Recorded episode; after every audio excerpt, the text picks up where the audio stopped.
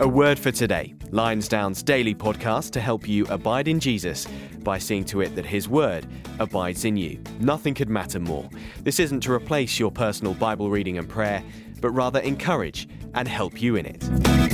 Welcome back to a word for today. It's Wednesday, the 3rd of February, and we're going to read 2 Peter chapter 2, verse 6. What we're looking at here are examples that Peter gives of the fact that God knows what is going on in the world today and that he is not inactive. And what he's doing at the moment is giving us examples from the past of his judgment against those who rebel against him. And so far, he's considered that pre creation judgment of God when he cast into uh, Tartarus or uh, Sheol or Hades, uh, in chains of gloomy darkness, as verse 4 goes, those angels who rebelled against God. And then in verse 5, we saw how he uh, uh judged the antediluvian, the ancient world, as verse 5 describes it, um, a world uh, which was completely destroyed by the flood. And by the way, the reality and truth of that global flood is amply attested by the global uh, fossil record. And then uh, he gives a third example in the past of his judgment. Now, all these examples of God's judgment in the past are there not just to show us that God has acted in the past, but to guarantee that he will act in judgment in the future. So I'm going to read to you now uh, 2 Peter chapter 2 verse 6. If, by turning the cities of Sodom and Gomorrah to ashes, he condemned them to extinction, making them an example of what is going to happen to the ungodly. Now, this is describing what is recorded in Genesis chapters 18 and 19, the destruction of Sodom and Gomorrah in that uh, beautiful, formerly fertile uh, Jordan Valley, the cities of Sodom and Gomorrah. Their sins rose up to heaven, we are told and God destroyed them. He poured out upon them fire and sulfur. That, in the words of verse 6, reduced those cities to ashes. They were condemned to extinction. It's a terrible picture of the suddenness and consuming nature of God's punishment upon wickedness. And uh, we see in these uh, three examples the casting of the rebellious angels into hell, the flooding of the antediluvian world, and then in the modern world, the post flood world, we might say, the destruction of Sodom and Gomorrah. There we have three concrete, copper bottomed historical examples of God's judgment, showing that God's judgment has happened in every age, in every situation. It's covered every category of being. It's universal, it's inevitable, it's inescapable, it is sudden and unexpected, it is devastating in its effect, it's complete. Uh, there are no survivors. And that has been demonstrated in history. But all this points now to what is going to happen to the future. And that's what comes at the end of verse 6, which says this making them, that's referring back to Sodom and Gomorrah, and probably uh, to the two previous examples, the ancient world and the angels who rebelled against God, making them, verse 6 says, an example of what is going to happen to the ungodly. That is looking ahead to future judgment. And it's saying that future judgment is certain to happen. Do you notice that phrase, until the judgment that ended verse 4 ends verse 9, until the day of judgment? So this is all looking forward to a judgment in the future, a judgment that is inescapable, a judgment that is absolutely certain.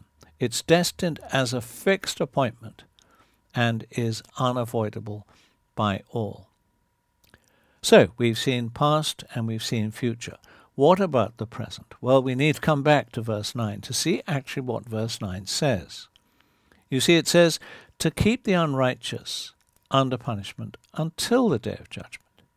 So it seems there that verse 9 is expressing what God is doing now to the unrighteous. The unrighteous, by the way, describes those who are not in relationship with God through the means He has provided. They have not been justified, their sins have not been paid for.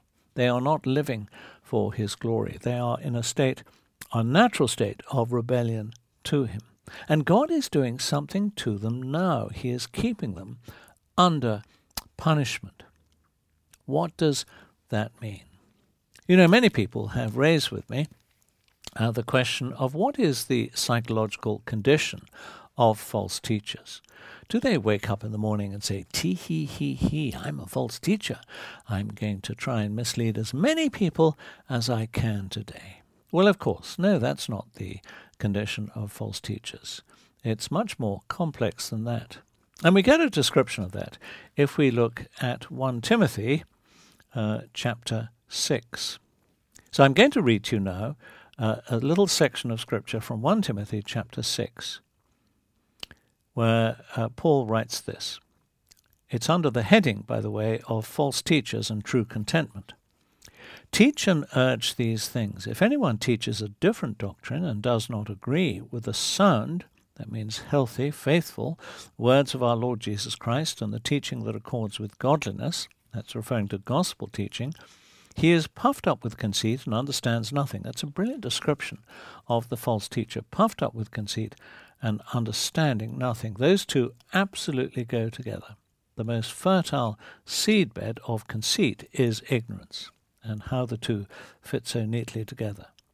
Verse 4 goes on He has an unhealthy craving for controversy and for quarrels about words which produce envy, dissension, slander, evil suspicions, and constant friction among people who are depraved in mind and deprived of the truth, imagining that godliness is a means of gain.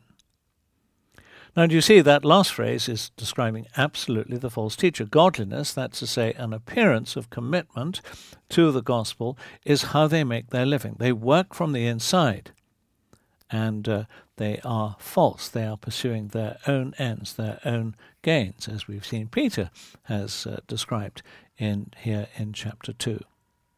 And it's that phrase, depraved in mind and deprived of the truth, that describes the psychological condition of the false teacher. You see, to the one who is depraved in mind, it describes a person whose intellectual and moral uh, processes have kind of disintegrated or they are breaking down. Their rationality and their perception is beginning to come apart at the seams because they are rejecting the truth. There is a consequence to that. God's judgment is in action through that. Those who deliberately and cold bloodedly reject the truth pay a price now. God's judgment isn't just something in the future, it is something that is happening now. And that breakdown, that moral and intellectual breakdown, that disintegration of their uh, faculties of mind leads them not only to being depraved in mind, but as a result, deprived of the truth. It closes their access to truth. It's like the drawbridge to truth is pulled up. They can no longer understand the truth, even when their noses are rubbed in it, we might say. Now, this is a terrible judgment of God upon false teaching.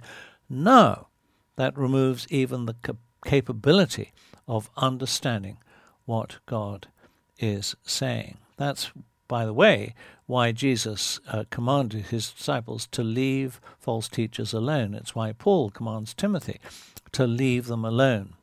It's the great message of the Bible. Don't waste your time with false teachers because they are depraved in mind and deprived of the truth. You cannot get through to them. God's judgment is in action against them. And that's what verse 9 says when it says to keep the right the unrighteous under punishment until the day of judgment. That's God's judgment now. He is holding them under that punishment until the day of judgment. So it's a very terrible picture that God is not inactive now. He does know what's going on, and He is in action against false teachers and those who follow them. Heavenly Father, please, by seeing this, would you encourage us to be faithful to the truth, knowing that you understand what's going on? You know very well what's going on, and you are in action, very terrible action, in judgment, even now. Please help us to be faithful to you, knowing this. We pray this in Jesus' name. Amen. A word for today, helping you abide in Jesus by seeing to it that his word abides in you. This podcast was brought to you by Lionsdown at lionsdown.org.